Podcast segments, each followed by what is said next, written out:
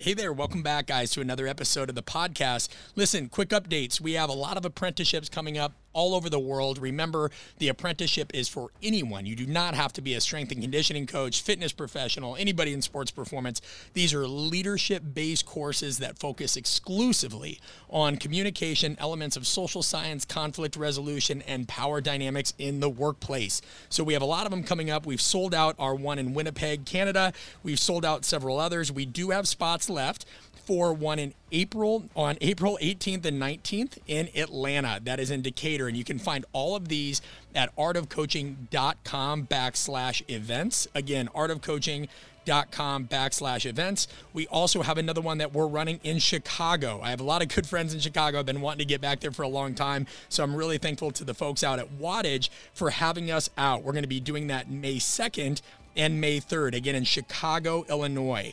And you can find all of these on our website. Remember, there's early bird and super early bird discounts still going. This can save you anywhere from 100 to $200. And again, this is for every single vocation. So please, please, please, if you like the podcast, if you like anything else I put out, these live events are always the most in depth resources. And guys, these are fully CEU approved. You're going to get 18 contact hours worth of credit. That's 1.8 CEU. So definitely check them out. All right, on with this episode. PJ Nestler, he's a good friend of mine. This one was recorded also in mid 2019. So, uh, PJ continues to do some pretty incredible things. I think you guys are going to love this episode. Be sure to check it out. All right, PJ, take it away.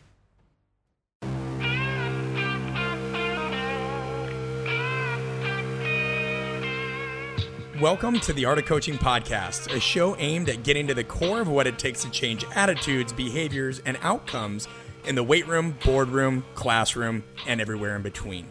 I'm your host, Brett Bartholomew. I'm a performance coach, keynote speaker, and the author of the book Conscious Coaching. But most importantly, I'm a lifelong student interested in all aspects of human behavior and communication. I want to thank you for joining me, and now let's dive into today's episode.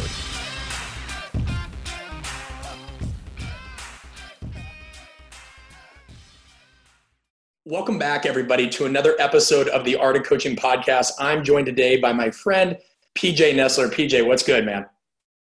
It's all good, Brett. Brett, thanks for having me. Yeah, no, it's my pleasure. PJ, can you go into a little bit about your background? You don't need to do the whole diatribe, but a little bit about your experience as a coach and now everything you're doing as an educator and an entrepreneur for the audience? Absolutely. Uh, my background comes primarily from sports performance. I got into the industry aiming at being a division one strength and conditioning coach for football. Uh, so i got into strength and conditioning on the collegiate side and i did that early on in my college days through playing football. And then uh, went through that spectrum for a little while. I worked in the collegiate setting then I, I transitioned into the private sector and i started working with a handful of different athletes. Um, really enjoyed working with football hockey and fighters. Fighters was one of my big passions. So um, I started working more in the private sector specifically because I really wanted to work with fighters. Uh, and in the private sector, I started transitioning into, I became the director of the facility I was at. So I was kind of pushed into some leadership roles and was forced to really start to figure that out. And, and a lot of the companies I worked with, we didn't have a lot of systems in place. I shouldn't say a lot. We didn't have any systems in place to onboard coaches, to get things, um, you know, systematically run. So that was something that I was always seeking in the way that I learned. I was always looking for somebody who could give me some sort of system to expedite my understanding, but I never really found that. So when I was pushed into a leadership role, I just started creating that. Uh, and that was probably seven, eight years ago. Uh, and then I kept kind of transitioning. I, I, started onboarding interns and, and young coaches, and I really started teaching them. And I, I enjoyed that a lot. I had a passion for sharing just my experiences and, and trying to put those things together and just the challenge of trying to put my thought processes around training into a system they could understand. Uh, so the more I kept doing that, I, I, ended up becoming the regional director of a few facilities. And as my roles continued to expand, um, my education requirements across the different facilities kept expanding. So I just kept going further and further into that. And I really, really enjoyed that. Um, fast forward to a couple years ago, I ended up quitting that job to start my own business that was geared towards trainer education. Um, running mentorship programs and really just guiding young at that point i'd been coaching for about 10 years in the industry in, a variety of different settings um, so i was just geared towards really helping young coaches and trainers understand how to train athletes and also a little bit of how to uh, run the business and and um, how to look at the business side of especially the private sector you know the stuff that we don't get taught and, and, a good amount of the art of coaching as well. So i was trying to put all those pieces together in a little education um, system. And then very soon after that I, I got picked up by xpt that was really looking for somebody to do exactly that to take this really cool concept that they've been doing in these retreat experiences and systemize it into a program that could be taught to coaches and trainers uh, so I saw that as an opportunity to just do what I really enjoyed doing on a much larger scale. And I jumped on with them about two years ago. Um, and now I'm working through their parent company, Movement, uh, to actually do the same thing across a uh, their whole spectrum, their whole of of companies that they work with. So I'll be doing that a very similar process for about ten to twelve different um, fitness performance brands.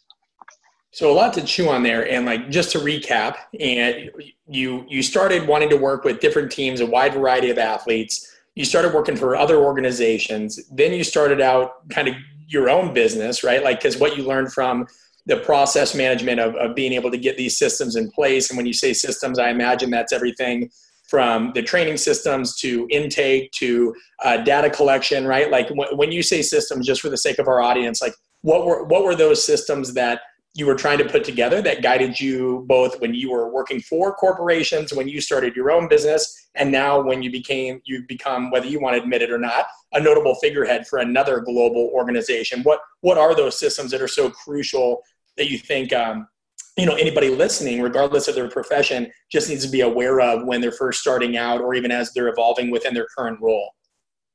Yeah, it was everything from the the beginning of kind of developing your brand and and creating a a um, a vision of who you want to be and then how you communicate that and connect with people so you can actually bring them into your facility.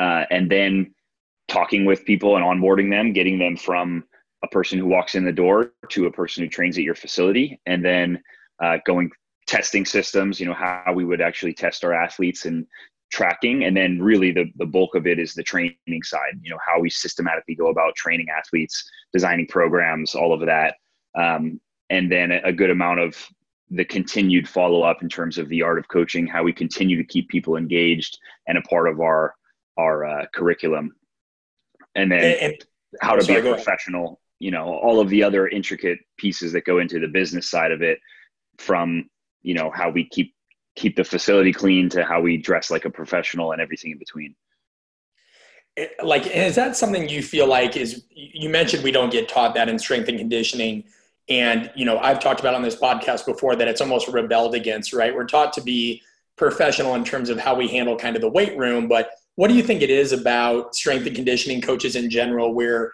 there's been this big kind of rebuff against embracing the business side of what we do? You know, like where where is it that people get so mixed up in terms of thinking that, oh, you starting coachpj.com and this other stuff, like what what's the line between selling out and evolving in your career? Because we like I, bring up this example all the time right? Like we know people like steve jobs didn't just sit there and make macbooks right? Like bill gates throughout his whole career uh, isn't the one making windows right? People evolve within their job but a lot of times strength coaches what keeps them from evolving from the weight room to the boardroom and things in between i feel like is this idea of like oh no you're only a coach if you're on the floor did you did you struggle with that and if so what were some what were some key elements that you just looked at and you're like no i like i've got to get over that yeah, I, I, did struggle with that. And I think, and then I saw every young coach that I worked with struggle with it as well. And I think it's this weird disconnect from the sales side of things. You know, as coaches, I think we get into the business because we love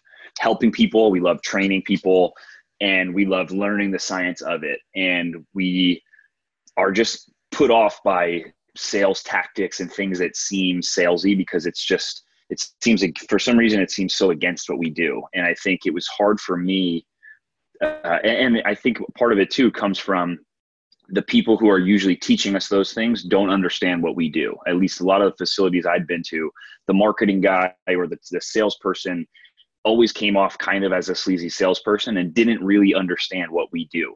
So one of the big things I tried to work with uh, when I had to transition to a leadership role was how can I communicate this stuff in a way that speaks to coaches. And that was something you know for me even stepping off the training floor and feeling like i didn't have my hands on athletes anymore as much i wasn't going to have an impact. And i had to really look at okay i'm not going to have a direct impact with these athletes because i'm not training them one on one but i am going to develop these coaches to be better coaches. And i am going to develop a framework that's going to have a bigger impact across all the athletes that come into this facility not just the ones i can work with. So that was one thing for me was was trying to see the bigger picture of where I could have an impact.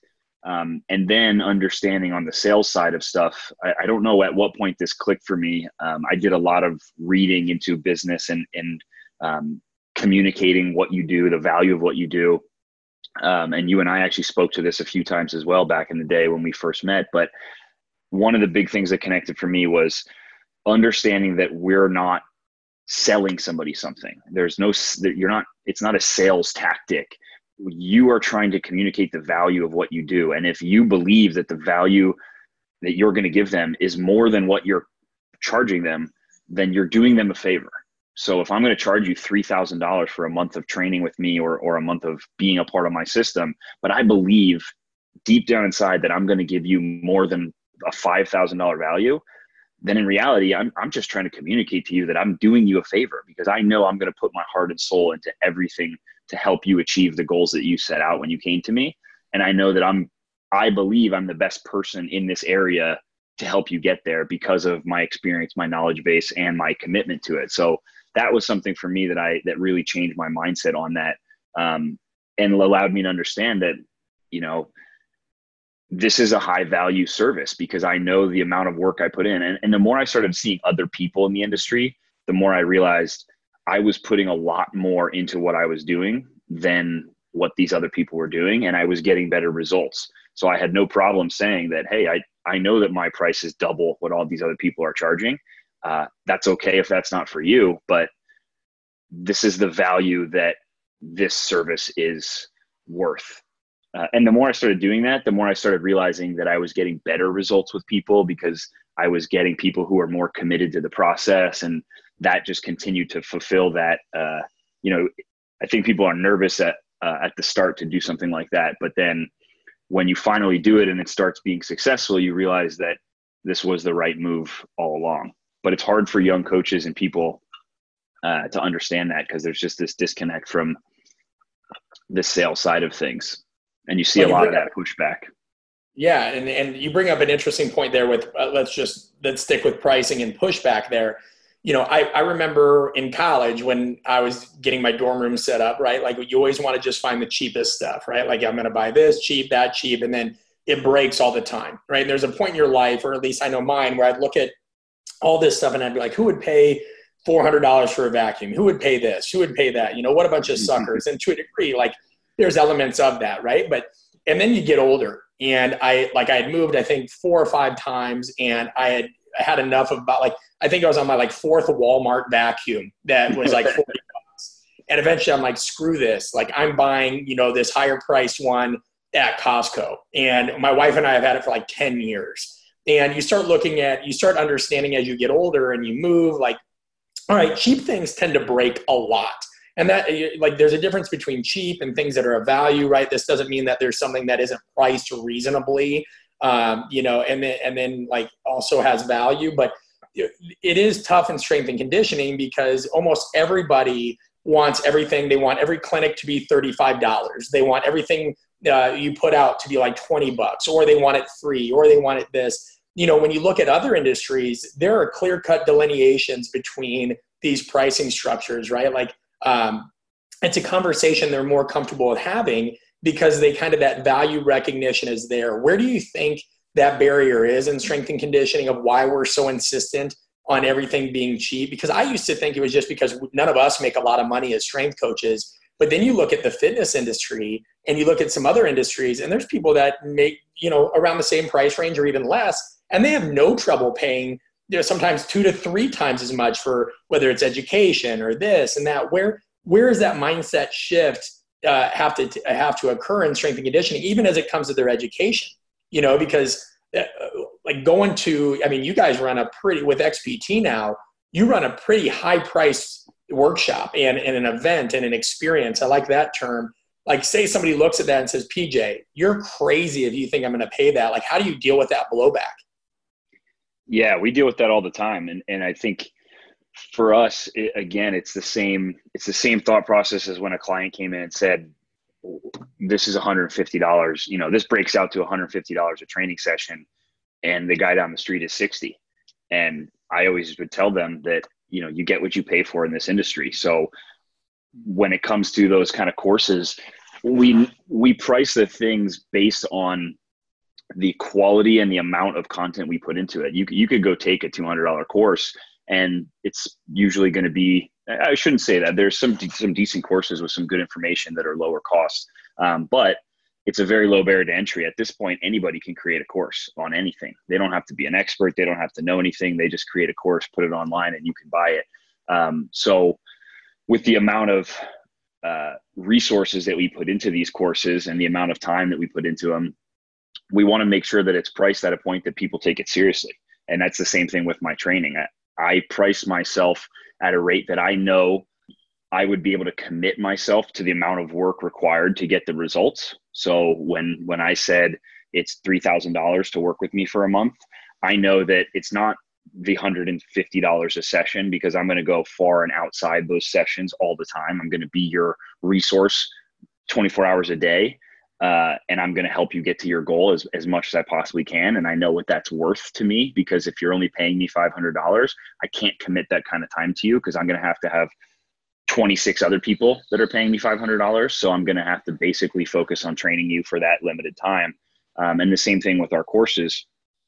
We know that we can put the amount of resources into it uh, to really make it a worthwhile course for people. And to make sure that we get serious people who come and take it. Uh, and that's what I did with, you know, I'm not going to put that kind of time into a client who's just showing up for workouts uh, because if if I'm putting in a hundred percent and they're putting in 20%, we still won't get the results. So I want to make sure that it's something that they take seriously. And it's just like that, that vacuum, you know, if you bought that $40 vacuum, yeah, it's probably going to break down on you, but also you probably don't really give a shit about it. So if you accidentally dropped it down the stairs or you you know got it dinged up you're not going to really care when you buy the $400 one you're a little bit more careful with it when you pack it up. You're you're taking more care of it because you've you've put uh, you've invested something into it.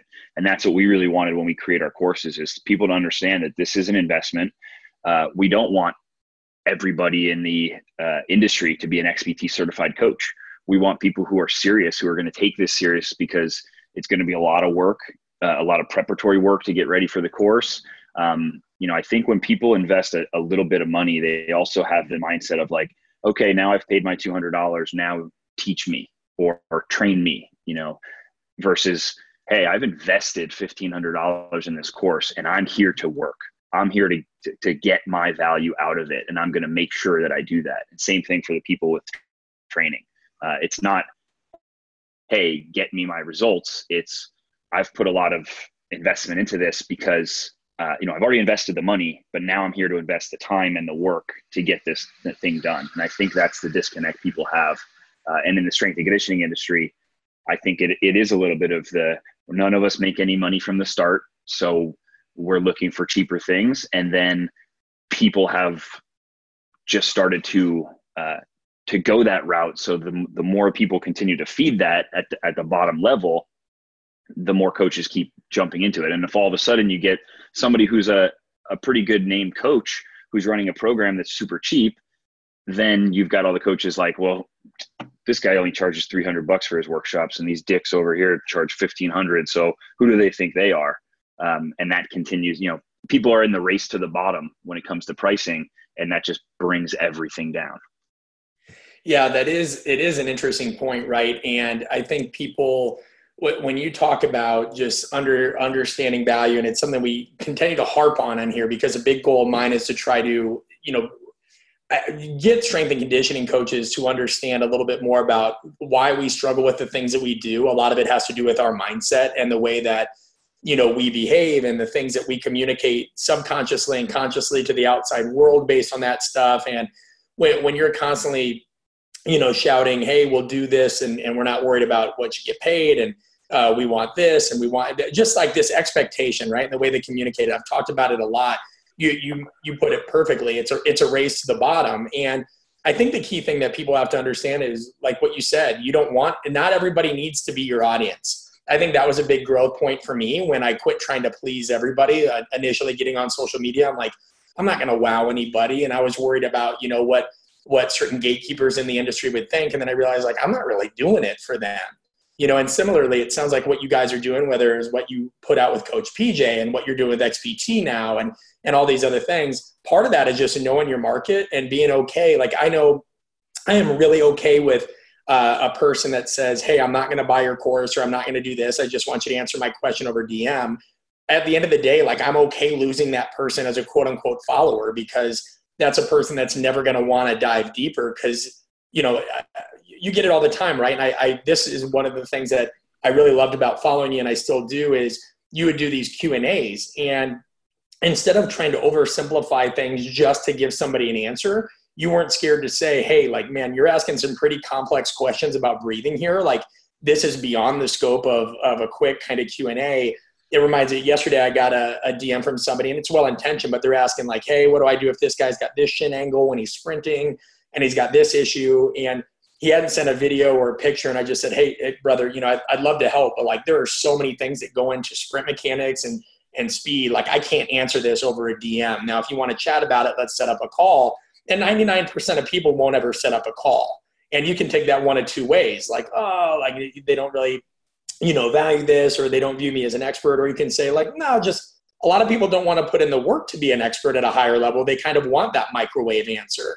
And you, you look at the other side of the equation, you have what are called like Veblen goods, right? These are like luxury goods for which the quantity demand increases as the price increases. And like these are those things like $700 bags that people buy, right? Or a pair of $1,000 shoes. Or, you know, I have a friend that's a big sneaker head. And so I remember he was trying to find the Red October Yeezys. And it's like a, a contradiction. Yeah, that's, that's, all the stuff that I buy. Yeah, right? Basically it's like my, a law, my closet. Right. It's a contradiction of this like law of demand. So it's like you'll see strength coaches who will spend like 10 G's on something or they don't want to spend anything at all and they don't realize that there's this other and if they are spending 10 g's they are kind of buying into the voodoo stuff and it's almost kind of it's just a tricky thing and so the the blowback's always interesting because you put nothing out you don't share you put something out it's too expensive and then it's not cheap enough and uh, let's talk about the things that you guys are discussing more at xpt and the things that you lead because talk about like value added i thought that this was something unique about what you guys are doing you could have just as easily hopped into the market about hey, we're going to teach you how to do this exercise. We're going to teach you how to do that. But you guys are teaching really in-depth uh, information and application around things like breathing and resilience.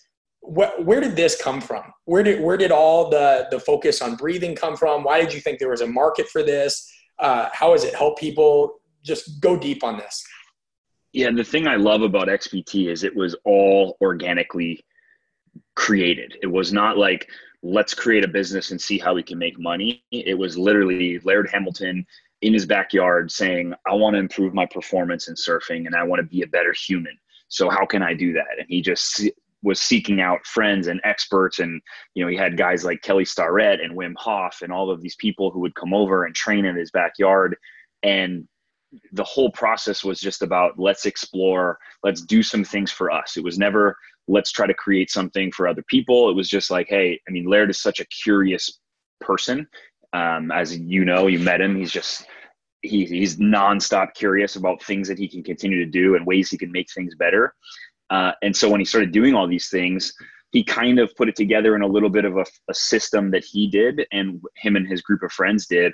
And then this group of friends just kept growing and growing and people were like man this stuff is so amazing. It's it's having you know, this is more than just a workout. This isn't fitness. This is really changing a lot of areas of my life. So eventually after they had this group of people doing this stuff for five years uh, one of uh, gabby's close friends jen said we've got to do we've got to invite other people we have to share this with more people than just the 20 people who come to your backyard three days a week so that's when they started running these little retreats, and and the retreats were just like it wasn't really put together into a system and framework. It was just like, hey, let's just share this stuff with people. And when people started coming to these events who were not who hadn't been doing this for five years, who weren't in Laird's inner circle, people would leave these two and a half day events and say, man, this is amazing. This stuff changed my life. You know, I, I started doing that breathing when I got home and it, it, it affected this, this, then this area. And the more anecdotal evidence started building up, they were like, there's a lot more to what we're doing here than I think we even really uh, understood. And that's where they started saying like, and, and obviously Laird loves research. He reads books, he reads research all the time. So he knew that there was strong implications for people's health and performance. That's why he started doing a lot of this stuff. Um, but then they saw that that was an opportunity where we could start sharing this with more people. And, and that was the goal. They had people coming to these retreats and Laird and Gabby said, we want to continue to help people. We only run six of these retreats a year with about 25 to 30 people. So we're maxed out at a couple hundred people a year we can impact.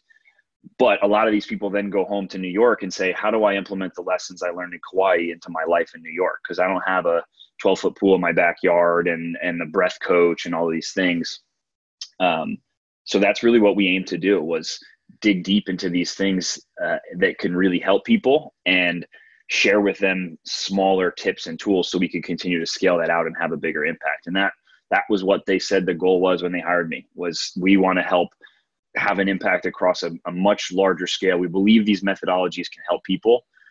We've seen it with thousands of people who've come through anecdotally and we believe that this stuff can have a bigger impact uh, and when i started diving into especially the breathing originally the breathing and the mindset pieces of of what they teach for me it was such a missing link because uh, I, I was always so in depth into elite human performance. And really it was all athletes. So i was looking at you know maximizing speed for an nfl combine athlete. And that stuff was really cool and also and really fun to learn and to share with people. But the the challenge i always had with myself was when i started teaching this to coaches and sharing there was always something in the back of my mind that was like there's really not that many coaches out there who are ever going to train an athlete for the nfl combine so it's cool to teach this stuff but i always was limited in the impact i could have because there it just wasn't relevant to 99% of the the population and even 99% of the training population, strength and conditioning. So when I started finding how this breathing could impact elite athletes and elite military and yoga instructors and my mom and everybody in between, uh, that's when I was like, man, this stuff is really powerful. And if we can just communicate it, um, you know, and one of the things I found was a lot of what we were doing is already out there being taught it's just being taught in a different way. It's a lot of it's being taught in yoga, but not in the right in the same way. And guys like us who are strength and conditioning, science, performance minded people, when we're approached by the kind of hippie yogi who's like, oh, it's about meditation and breathing and you want to lay down and flow and be conscious, we're like, uh, no, we don't, we don't I need say, that. Get stuff. the hell out of here. Exactly. Exactly. And that's what I said five years ago when I had a friend who started trying to teach me some of this breathing stuff. I was like, okay, I'll take that one piece that makes sense for my athletes, and the rest of that is is kind of hippie, foo foo type stuff. And what I realized was a lot of the lessons she was trying to teach me were really, really good. It was just the delivery platform didn't connect with who I was as a performance coach. So that was something that I hope to do. It's like, how can we bring this really powerful stuff to help people improve their lives? How can we bring this to the type A performance, uh, um, type people, whether that's executives or you know science-based kind of coaches, how can we bring this stuff and, and package it in a platform that connects with them and that they understand? And that's what I think XPT has done really, really well, and that's why I'm so excited to share the stuff that we do. Yeah, but PJ, all right, slowing down a minute. All right, one, we got to go back because we want to make sure that people know who Laird is, like Laird Hamilton, Gabby, all these things, and then two for the people out there, I mean, like, let's say, let's be honest, there are a lot of neophiles out there, right? People that are just obsessed with novelty. And that's this is where I think a lot of the blowback for education in our space comes from, and even entrepreneurship in our space is people just think that anybody that's an entrepreneur, as you mentioned, is peddling shit. Now, let's be honest, right? Let's say somebody goes out and they have no idea who Laird is, they have no idea who Gabby is, they have no idea who you are, no idea who anybody involved with the XPT team is and they see you crazy bastards in a pool because I, I, I want to make sure all the listeners understand like what's going on at these places. You guys are doing workouts in in like what uh, ideally a super deep pool or fairly deep pool, deeper than average. And I'll let you discuss the details in a minute, but I'm just going to set this up. And you're doing exercises called ammo box, and you're going underwater and trying to do lizard crawls with dumbbells in your hand down and back. And then you've got something called cell phone, where now you're swimming on your side holding a dumbbell up, and you got some crazy asshole swimming with a uh, a, a 20 plus kilo weight vest on, and you know then other people are learning how to free dive, and then you're purposely teaching yourself how to hyperventilate and there's all this shit going on you know and, and they think are you kidding me? Like this is just you're going to tell me that this makes a difference? What are, what are you saying to those people? I mean what are they not seeing? And and like w- without them having the chance to go through it and i went through it right? Like i came out there and i like i'm I, I was a lifeguard and i feel confident in the water but when people are like, hey, you're going to do this and you're going to be upside down and hold your breath and then you're going to hyperventilate and do 40 push ups. I'm like, all right, this is interesting. But what do you say to those people that look at it and just think it's a, a gong show and they don't really get it? What is it really teaching them that, that they're missing? Yeah, I always say a lot of coaches come to us and, and ask, what are the physiological benefits of the pool training or the ice bath? It's one of the most common questions I get. And honestly, that's what I first looked for when I got involved with XPT because that's my mindset. I'm a science based guy. Okay, yeah, that stuff looks kind of cool, but how is this actually going to improve the performance of my UFC fighters that I trained? Because I was still training a handful of guys when I joined XPT. And one thing I found digging through the research is there's actually a pretty good amount of physiological benefits to the the movements but i always tell people if you came if you come here only looking for that you're you're severely missing the point. Um, and that's the tough part about it is is making sure people experience it so they can understand the bigger picture. But it's kind of like it's kind of like relating it to yoga. You know if you if you go to yoga because you have tight hamstrings and that's all you get out of it is thinking yoga is for stretching you're really missing the point of yoga.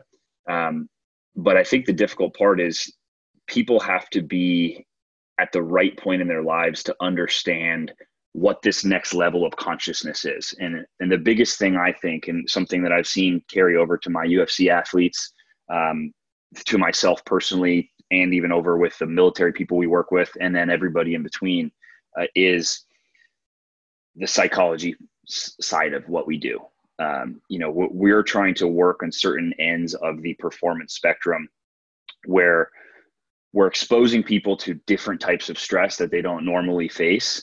And in doing so we're forcing them to really we're, we're really breaking them down psychologically and forcing them to deal with some shit some real fear stress anxiety and then be able to overcome those those things. And, and that's one of the things that I think transcends from the pool to the ice bath to the breath work and everything in between is the psychology element of it. And, and as we know, when it comes to elite performance, that is the number one factor in all other things. I could work on the technical skills, the tactical skills, the physical traits. I could make you strong if you could squat a ton of weight. If you don't have the psychological uh, component locked in, if you don't have a what they you know call a champion's mindset, those are the people who we see who can dominate on the practice field and can't put it together on fight night or or on game day. Um, and that's one of the things that I've realized with XPT that we are actually able to train and something I neglected early on until I started doing it a lot with athletes and realizing that it was putting people in these situations where they had to deal with extreme stressors and then giving them the tools to get past these things. And that's where it becomes irrelevant of the physical thing they're doing. Uh, for example, I'm going to do a workshop specifically with a handful of uh, NHL players, and it's the entire purpose of the workshop is they want to work on their mindset. They want to work on staying calm under stress uh, and using these kind of tools. And one of the, the things that I think is really cool is let's use UFC fighters as an example to get those guys to a point where they think, I can't do this. It really doesn't exist in most train. These guys go train against the best fighters in the world for two straight hours and fight against them twice a day. So there's not many things that they run into in life where they're like, oh, I can't do this. And they're overwhelmed with fear and anxiety and all of those feelings that might come up on fight night as they're walking out to the cage, all of those uh, negative thoughts. But when you put people in the pool, that stuff comes up really quickly. And it's a safe environment because I the only way to get people to that point is to break them down so hard physically that it's really just not worth the cost. So if I took you to the beach and I just ran you into the ground like Navy SEAL style boot camp training for three straight days, you'd probably and, and sleep deprive you, you'd get to that point. But at what cost to you physically? Um, whereas we can do that stuff in a lot of the methods that we use, and then we can give you some of the psychological tools to overcome these these stressful events, this anxiety, this fear that's going to come up, uh, and then allow you to practice that and continue Which practicing and actually improving that.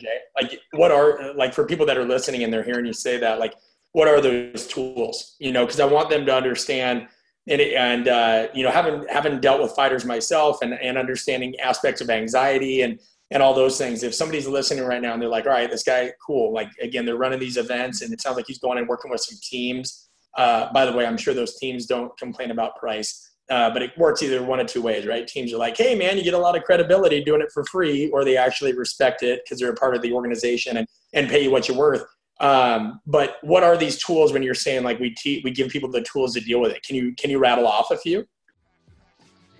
All right, quick interruption here for a second to thank our sponsor, Momentous. Guys, it's that time of year again.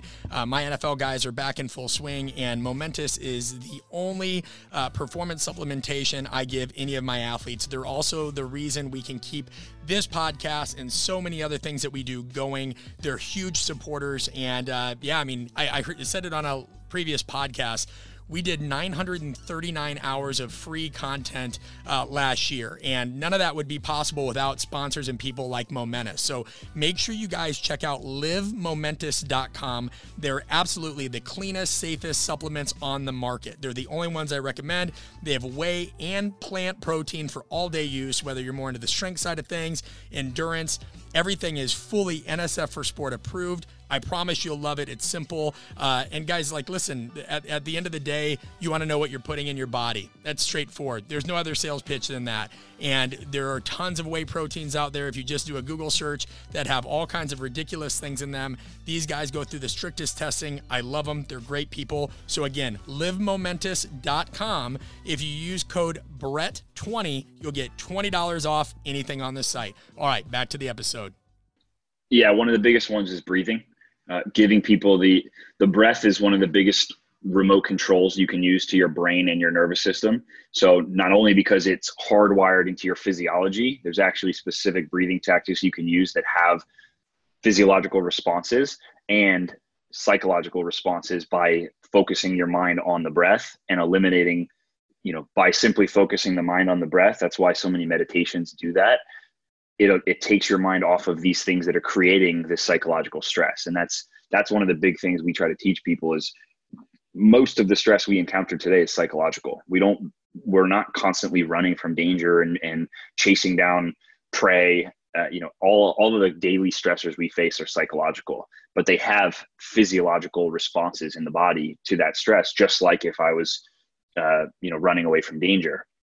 So we give people these breathing tools where they can they can downregulate those physiological responses and they can anchor their mind onto something other than whatever's creating that fear and stress and anxiety. So that's one of the biggest ones that we teach. Um, and there's a, a, handful of different small little tactics that we use, um, but they're all based on a handful of different uh, psychological and physiological triggers that the breath can create.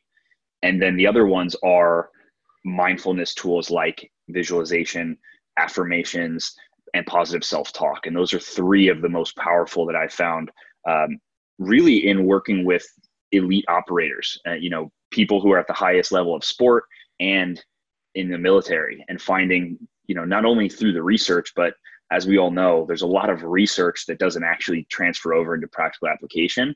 So when I started digging through all this research and then talking to people at the highest levels, dealing with the highest levels of, of stress in the real world, like military, I started realizing that there's a lot of these things people do. Sometimes they don't they do them without even really being taught them or or putting a word to them, but they're all doing these things. Yeah, absolutely. So those are some of the tools we use in the pool where we can't use your breath because you're not breathing. Uh, then we're using things like affirmations in order to control the mind, um, positive self-talk, or just controlling your self-talk. Um, some people can actually use negative self-talk as a a motivator, but we focus more on positive self talk uh, because we we understand that when fear and anxiety take over the mind, it's a snowball effect of negative thought. Your your brain goes into this negative cascade because your body's hardwired to keep you alive. Every system oh, so in your just, body, just like writing things on the wall, like uh, pain is weakness, leaving the body. That's not enough.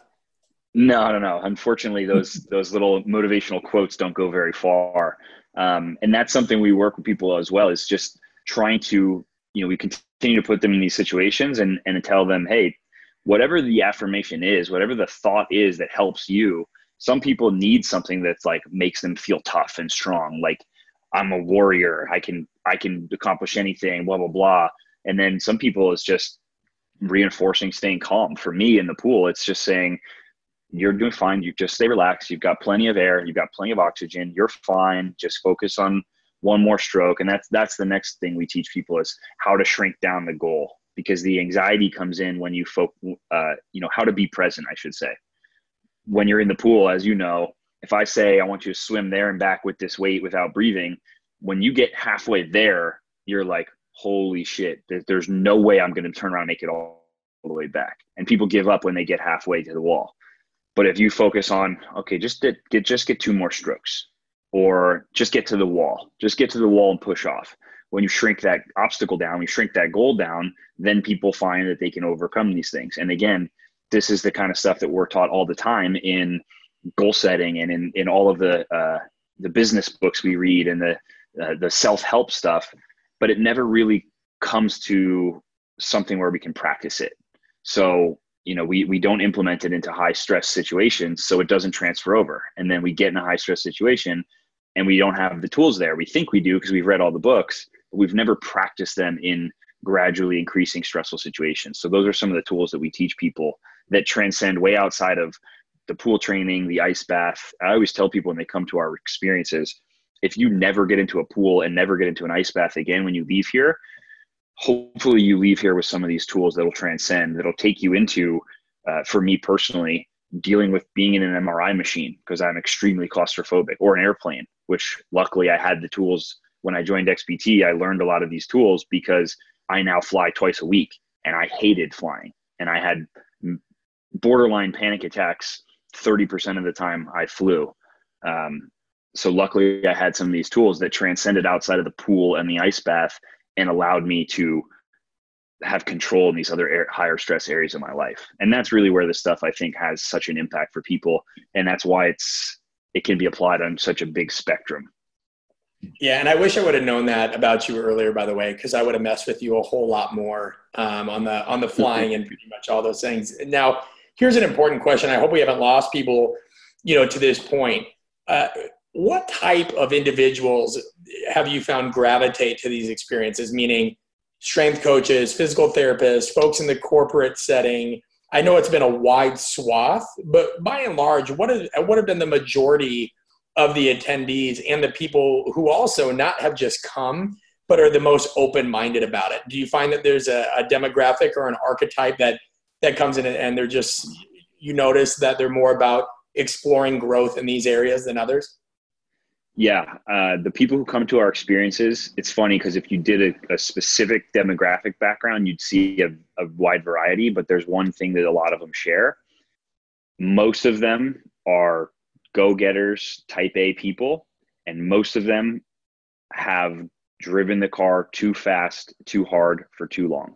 Whether that's physically whether that's in the in the workplace they've they've realized that they've come to a point where they can't just keep putting the pedal to the floor and they need to learn other ways to uh, continue moving forward. And most of them it's because they've they've gotten to a point at some point in their lives whether they've they've worked themselves to death for the past 15 years and they're just not getting the results that they want.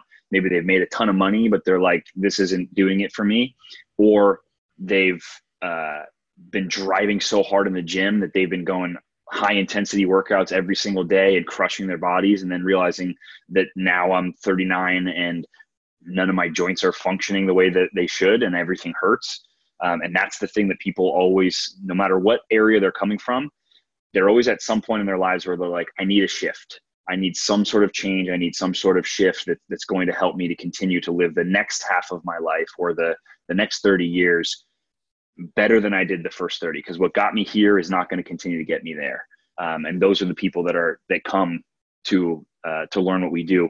I think because they're still go-getters they're still type a they're still you know i always say like our breath work is meditating for non-meditators um, you know our, our ice baths and our pool training is meditation and forced mindfulness and and learning to be present for the non-yogis because we're putting you in these higher stress performance situations that people are attracted to but we're not destroying your body in order to get there. Or um, so we're giving you a lot of the same tools but we just packaging it in a different way. And that's the demographic of people that come to to a lot of our retreat experiences.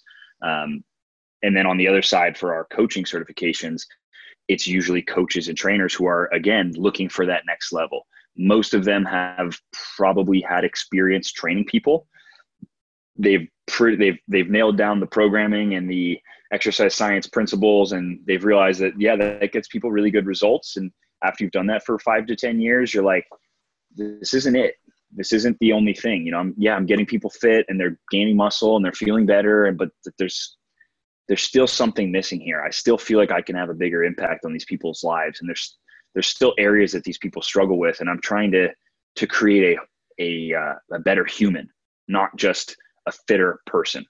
And a lot of those people then are start looking for what are some other ways we can have a bigger influence in people's lives outside of the gym and outside of the the hour that I spend with them. And those are a lot of people who come to our courses as well, looking for um, ways. So, so people come to the experience and people come to the certifications are usually looking for the same thing. The biggest difference is the people coming to experience are usually looking more for themselves. The people coming to the courses are usually looking for themselves and being able to teach it and, and influence others.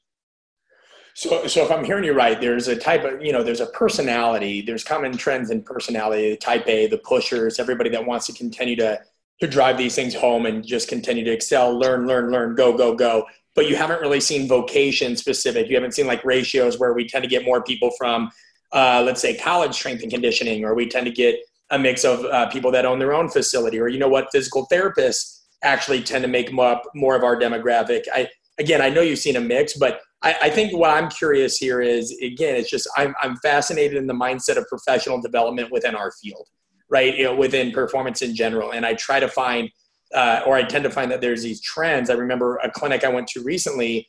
I mean, there, there was a coach that got up and he had, he had been in collegiate strength and conditioning for about uh, 15 years, and he said, "Listen, I don't do these things often. I don't really believe in clinics. I don't really believe in this." And that kind of took me back because you know I, I got my start in both the private sector, but also collegiate strength and conditioning. And I think that's one of the most special spaces there is in, in our field. But I also just have, have noticed that there are certain demographics that are a little bit more close to this. My buddy's a physical therapist, and you know the, the type of education he sent, he tends to expose himself to uh, is pretty broad. And so, uh, just a friend and I were talking about that recently, and we're always worried. You know, we're always trying to figure out like, is it our own bias? Is it what we're what we're seeing, and that's why I was curious as to what you've seen with with XPT because it is so different, because it's premium priced, because it requires so much engagement, and people can't just sit back and watch if you did see a vocational uh, divide there at all but it doesn't sound like you you've seen a huge one or maybe i didn't hear you correctly yeah the, it's funny you mentioned that because i'd say the the least represented community in the from the fitness spectrum, you know, we do we get a ton of personal trainers, uh, private sector performance people, uh, physical therapists, doctors, military. We get a lot of that population. The population I'd say is the least represented in our first group of about 200 plus certified coaches is strength and conditioning. I think we've had less than five people that I can think of off the top of my head who are working in a team-based strength and conditioning setting, whether that's high school, college, or professional. Uh, I get a few people from like the professional ranks or collegiate who will reach out and want to talk about some things we're doing. But in terms of actually attending the courses, that's the least represented group I think in the the um, fitness and performance space.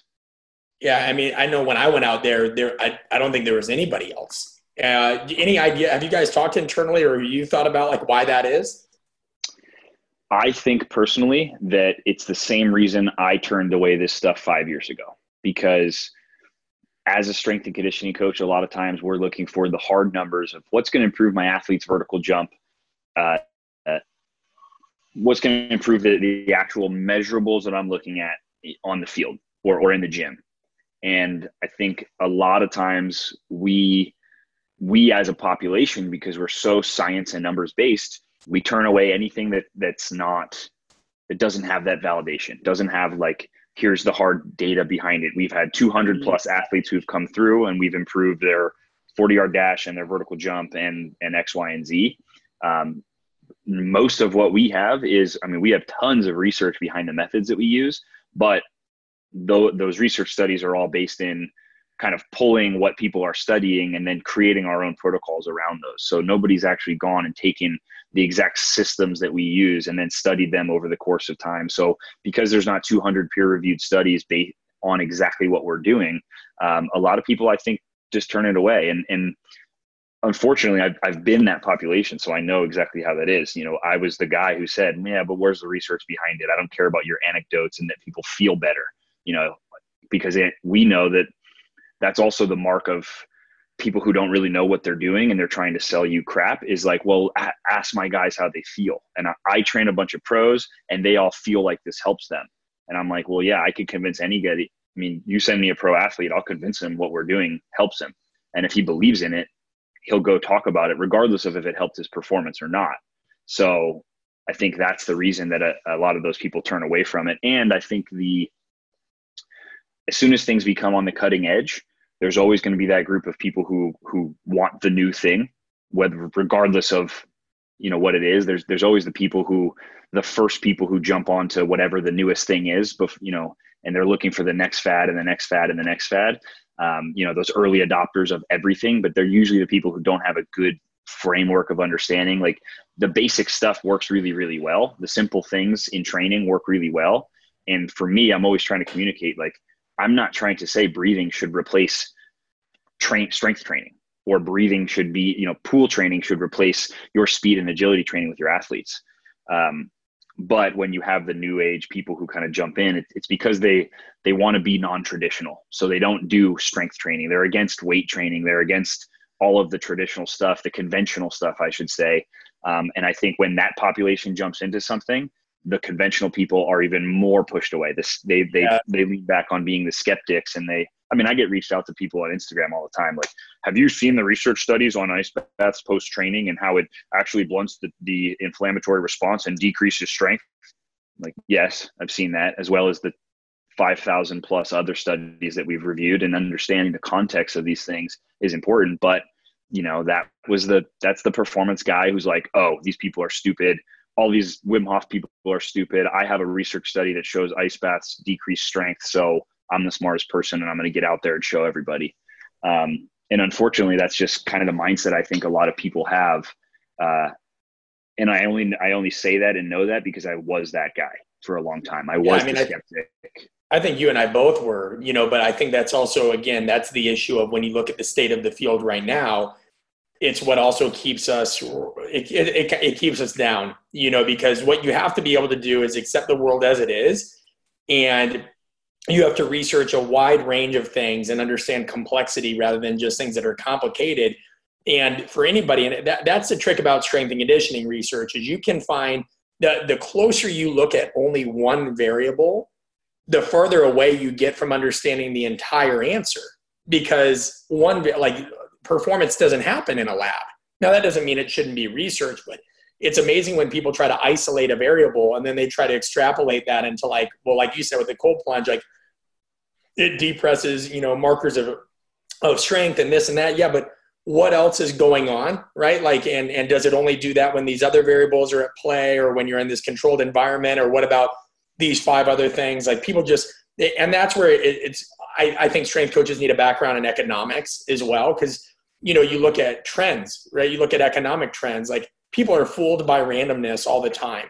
And then they try to make concrete stats out of things that are so much deeper than they think they they are. And I think they also have to understand that the research in general is imperfect. Like for all the blowback on marketing and everything, don't forget that there are people that make their living based on publishing research and it's it's not it's not crazy to say that there have been people that have fluffed all kinds of research to try to make their work seem more significant. So you have to look at research with a critical eye as well.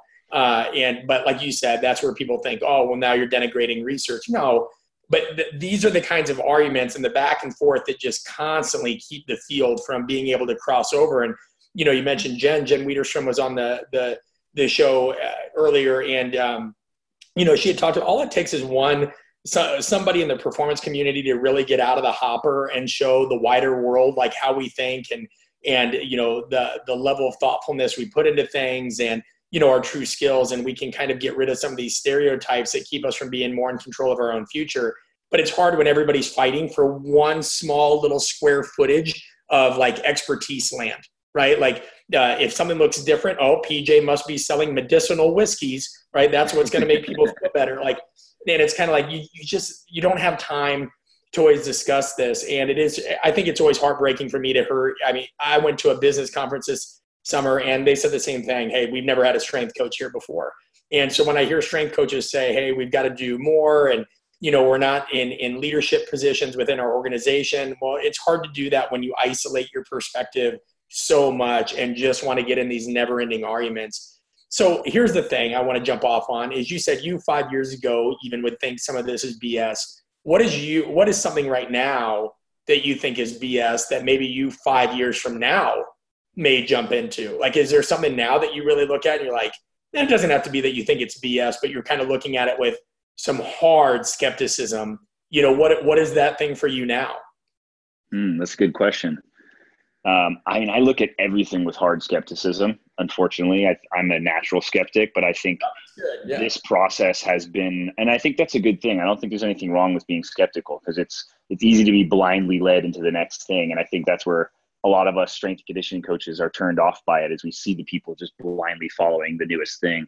Um, I can't say there's anything off the top of my head. I know the biggest thing for me that I'm always skeptical of is more on the nutrition side because it since it always seems like there's something new that comes out in nutrition that's the newest. What about CBD? What about everybody jumping on CBD right now? What do you think of that?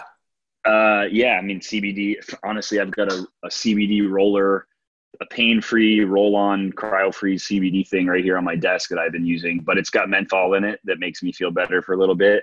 You know, it's basically icy hot. Um, I, I can't speak to any of those things. So I'd say I'm always naturally skeptical.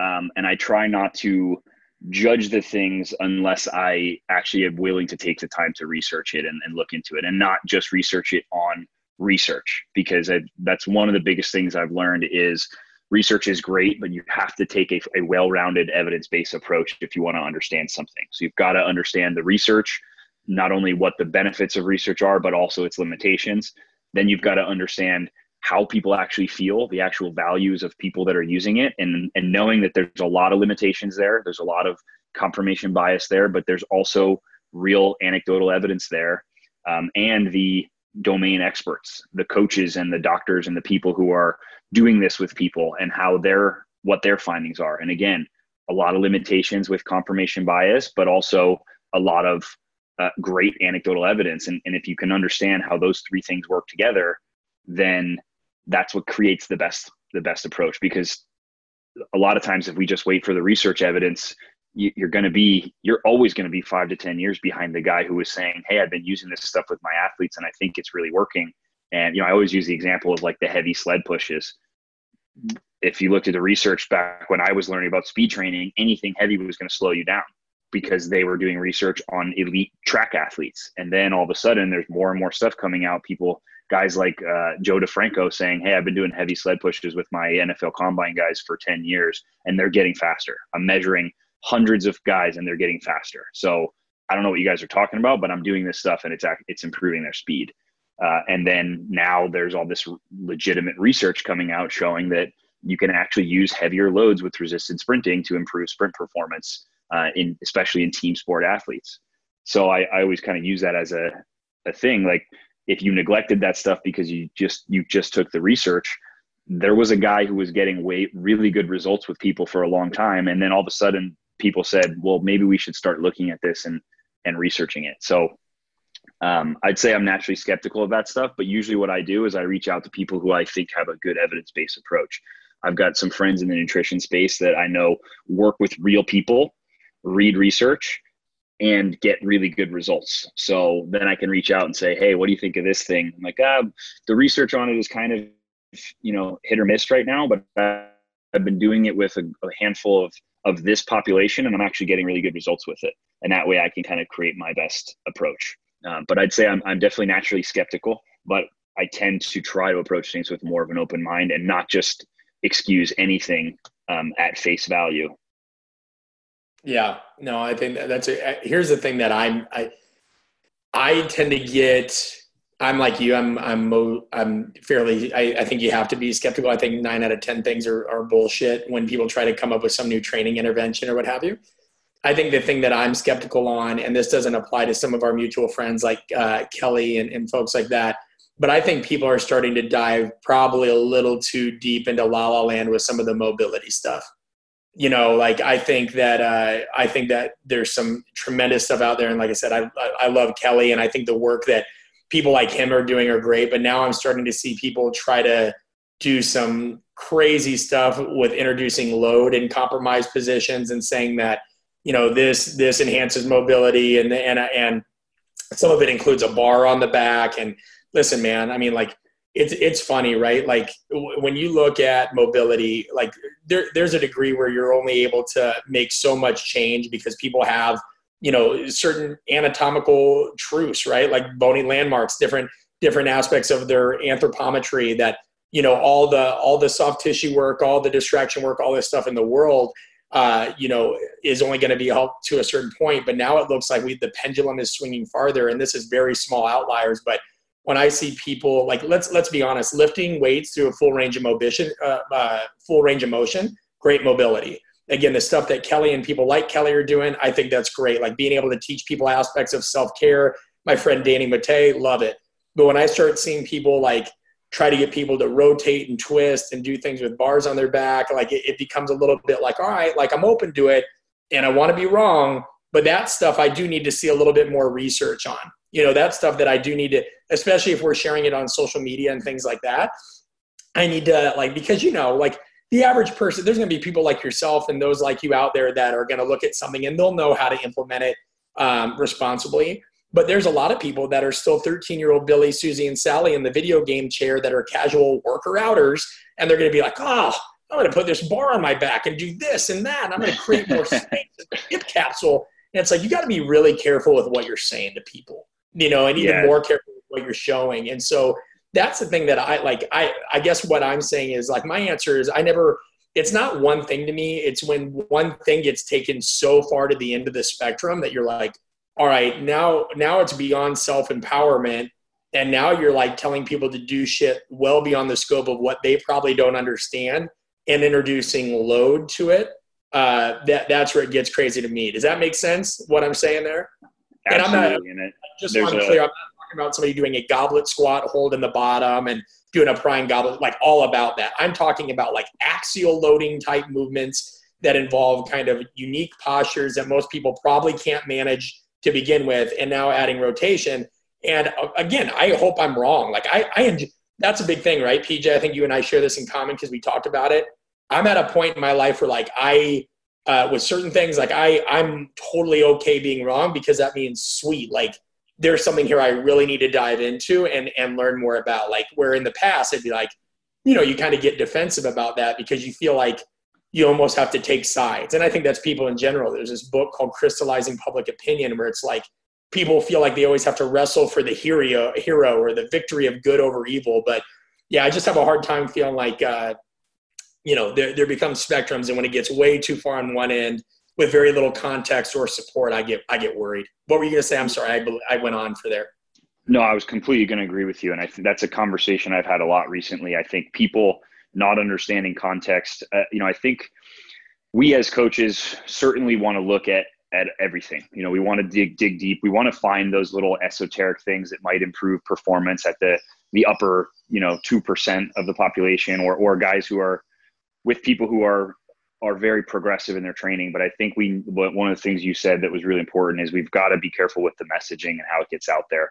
Um, there are a lot of people on that that set side that um, I've actually had disagreements with, and not because I disagree with what they're saying in, in theory, uh, but the the thought process that they're sharing is like we need to stop putting people in a box of of perfect movement and you know i have a whole video series that i put out on my youtube channel called you're doing it wrong and it was really based on I go to the gym, I see tons of people doing these exercises, and here's some really common mistakes that I find. I, have trained thousands of people in my life.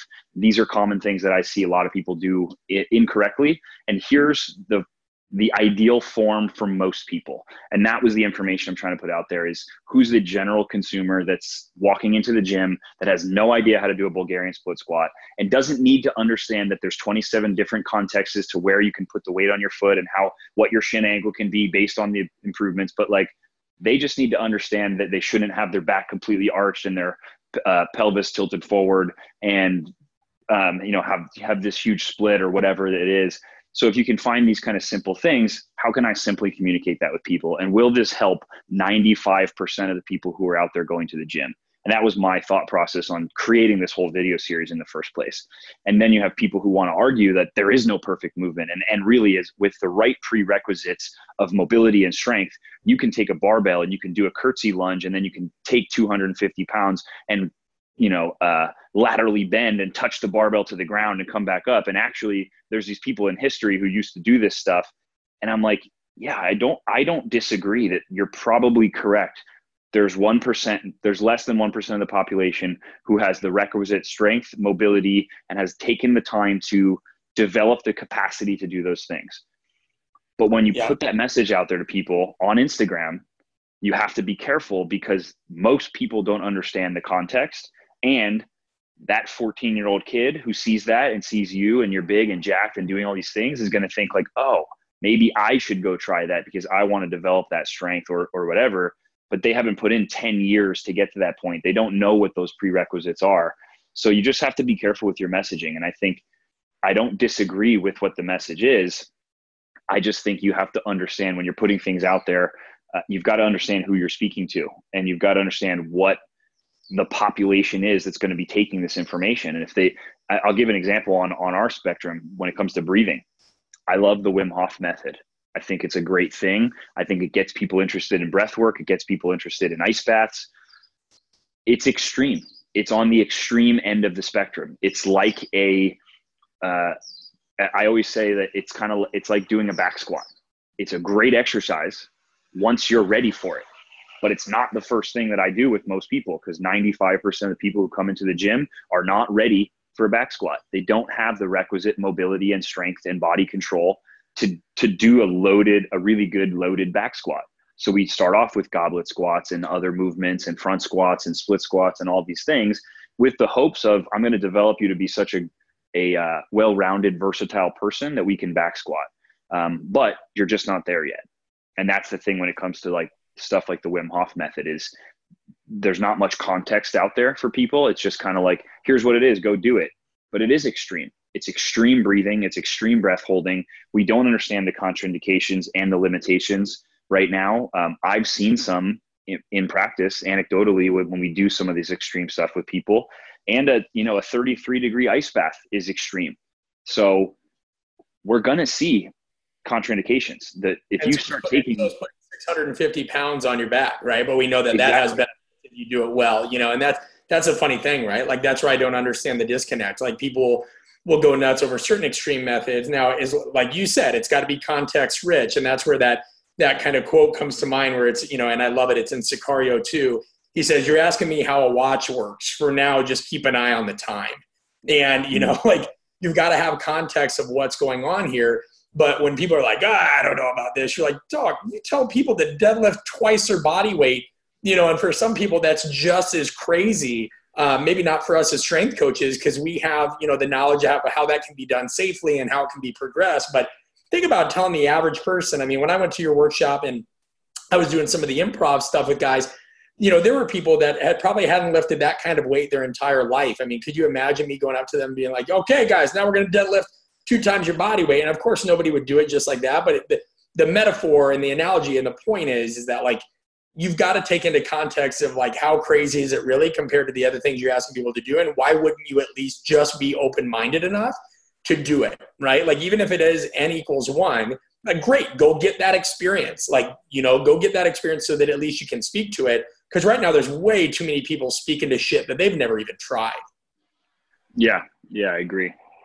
And I, I just think that messaging can be can be dangerous and you just need to keep that in mind when you you know I, I think when you when you're putting information out there and you're you're positioning yourself as an expert, regardless of if you're you say you're doing that or not, if you're regularly putting information out publicly, then you're positioning yourself as an information expert. That's at least how people are going to perceive you. Uh, I think that you you just have to be careful with your messaging, unless you don't give a shit. But you you have to know. You know, you can't just put the blinders on and try to be ignorant and be like, no, I'm just helping everybody. Like, no, you're most likely nine out of 10 people who are watching what you're doing and going to try to implement it are going to be worse off than they started because they're not yeah. ready for the things you're putting out. And if, if you're willing to accept that, just know that that's what you're doing and, and accept it. Co- I mean, coaching comes down to communication and context. And I'm reminded about who my audience is almost every time I do uh, an Instagram live. And this is why I think social media can be such a valuable tool for like – coaches remembering who the audience is and, and not getting too ahead of themselves. Every, you know, I'll do an Instagram live and I'm flooded with questions like, what's the right way to squat? What supplement should I take? What, and I sit there and I like, I look at that and I'm reminded like, oh, like this is why I shouldn't get too cute with like, it's a constant reminder of why you should not get, you don't want to dumb down your content, but you also don't, you shouldn't go off the deep end and you can't make assumptions of who's following you because a large percentage of those people that are viewing those things and all that, like they do not have the relevant context. They don't, and again, that's kind of why I think I, you know, I gave the answer I did of what right now I look at and I'm like, uh, you know, and, and there's a lot of people that will react to this and be like, oh, are you talking about so and so? So I'm talking about who, like whoever the shoe fits. Like if you don't put right. context to what you do and like you, what PJ said, you're positioning yourself as an expert, which whether you think you are or not, if you're sharing on a regular basis, like perception's reality and people are going to think oh that, that guy's an expert. Um, you got to be a lifelong learner but that comes from also knowing your audience. Pj if people want to learn more about xpt if they want to come to an experience if they want to learn more about you now you mentioned it and guys i will say this pj's youtube is awesome. Pj is super responsible with what he puts out um, he never positions himself as somebody that like hey this is the only way to do it um, you know, if, if people want to come across any of your stuff and and see more of you, how can they do that? How can they sign up for XPT? What do they need to do? Yeah, everything XPT can be found at xptlife.com. Um, you know, we have our, our social media, everything XPT is XPT Life. So on Instagram, on, on Facebook, on uh, whatever the platforms are, uh, YouTube. And then me personally, I have, I, I really just put most of my content on Instagram now. Um, I don't do much on my YouTube because I create the majority of the content for XPT. So that's a bulk of what I'm doing. But I have on my Instagram is just uh, at Coach PJ Nestler. So I put a lot of informational content out there. But everything XPT related, certifications, all that we've we've got online breathing certifications out now, um, and we've got our experiences and our courses and everything. All that can be found on xptlife.com. Perfect. And as always, guys, I'll put that in the show notes. So make sure to go there and, and check out. There's tons of discount codes down there as well uh, for all different kinds of things. So check that out with the podcast. PJ, I feel like we've only kind of gotten into, I don't know, the surface of all the stuff I want to talk about with you. You know, you're somebody that eh, I, I, I'm really grateful you're in the field because I feel like at a time where I was lonely in terms of you know, just starting to realize that there's nothing wrong with being an entrepreneur and a strength coach and an educator. Uh, you know, because you know, like a lot of that stuff sometimes in our field, people are just it's it's an old school field and they feel like any kind of evolution is wrong. Uh, but you know, my friendship with you has just kind of reinforced like, no, we're doing the right thing and we're making a difference and we're continuing to learn and at least put ourselves out there, even if we are wrong. Like we're the guys in the arena and there's a lot of people out there like us and I, I think there's a lot of folks out there that want to do these things. And uh, is there any parting words of like encouragement of somebody that maybe is a strength coach that's listening that wants to put themselves out there more, but just is is scared of the blowback, is scared of the criticism, is scared to take that first step? Is there any kind of parting words of advice there? Yeah, I think the big thing that that somebody told me early on is just think about if you can help one person you know people are afraid to put themselves out there because they're afraid of what the other experts are going to say but focus on the impact you're going to have if, if whatever information you have can help one person or you believe it can then then fuck what everybody else says and just do it. And what the worst thing that will happen is you'll learn. And that's what I learned a lot was started putting myself out there and there was shit that I didn't know very well and I thought I did and I put it out and I actually learned a bunch from other people saying, "Hey, have you looked into this or looked into that?" So, you know, most people, 9 out of 10 people just don't have the guts to put themselves out there. Um, but everybody has the guts to to try to tear everyone else down. So, as soon as you have the guts to do it, you're already going to take five steps ahead of everybody else. Love it, man. That's perfect advice. Well, thanks again, PJ, for coming on. I can't I can't thank you enough, and I know everybody will get a lot of value out of this. Yeah, thanks, buddy. It's great chatting with you. Yep, absolutely. Wait, wait, wait, wait. Before you go, glad I caught you. Listen, there's a lot of people that think that I just have social media, podcast, and and YouTube guys, there's so many more resources uh, if this stuff interests you.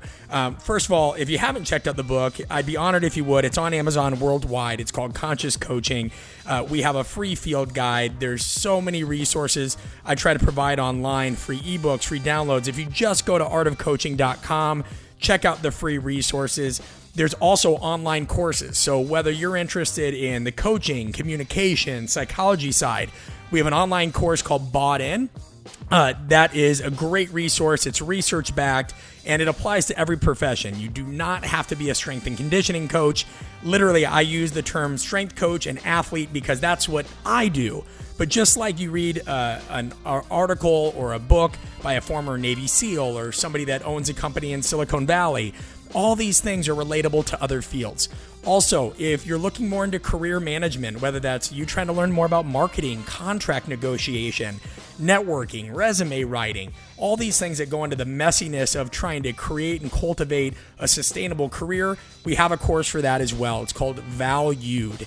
Both of those are found on artofcoaching.com. Remember, the podcast and all these other things, you know, they're I can only share so much, and we try to do it in so many other mediums. So please, I'd be honored at your support. We try to make sure and donate a percentage of the proceeds every year to either fight Alzheimer's, uh, cancer research. We uh, we donate to local police forces. We try to do a lot of different things, and we can only do that with your support. Thanks again for listening to the podcast, and I hope you enjoy those resources.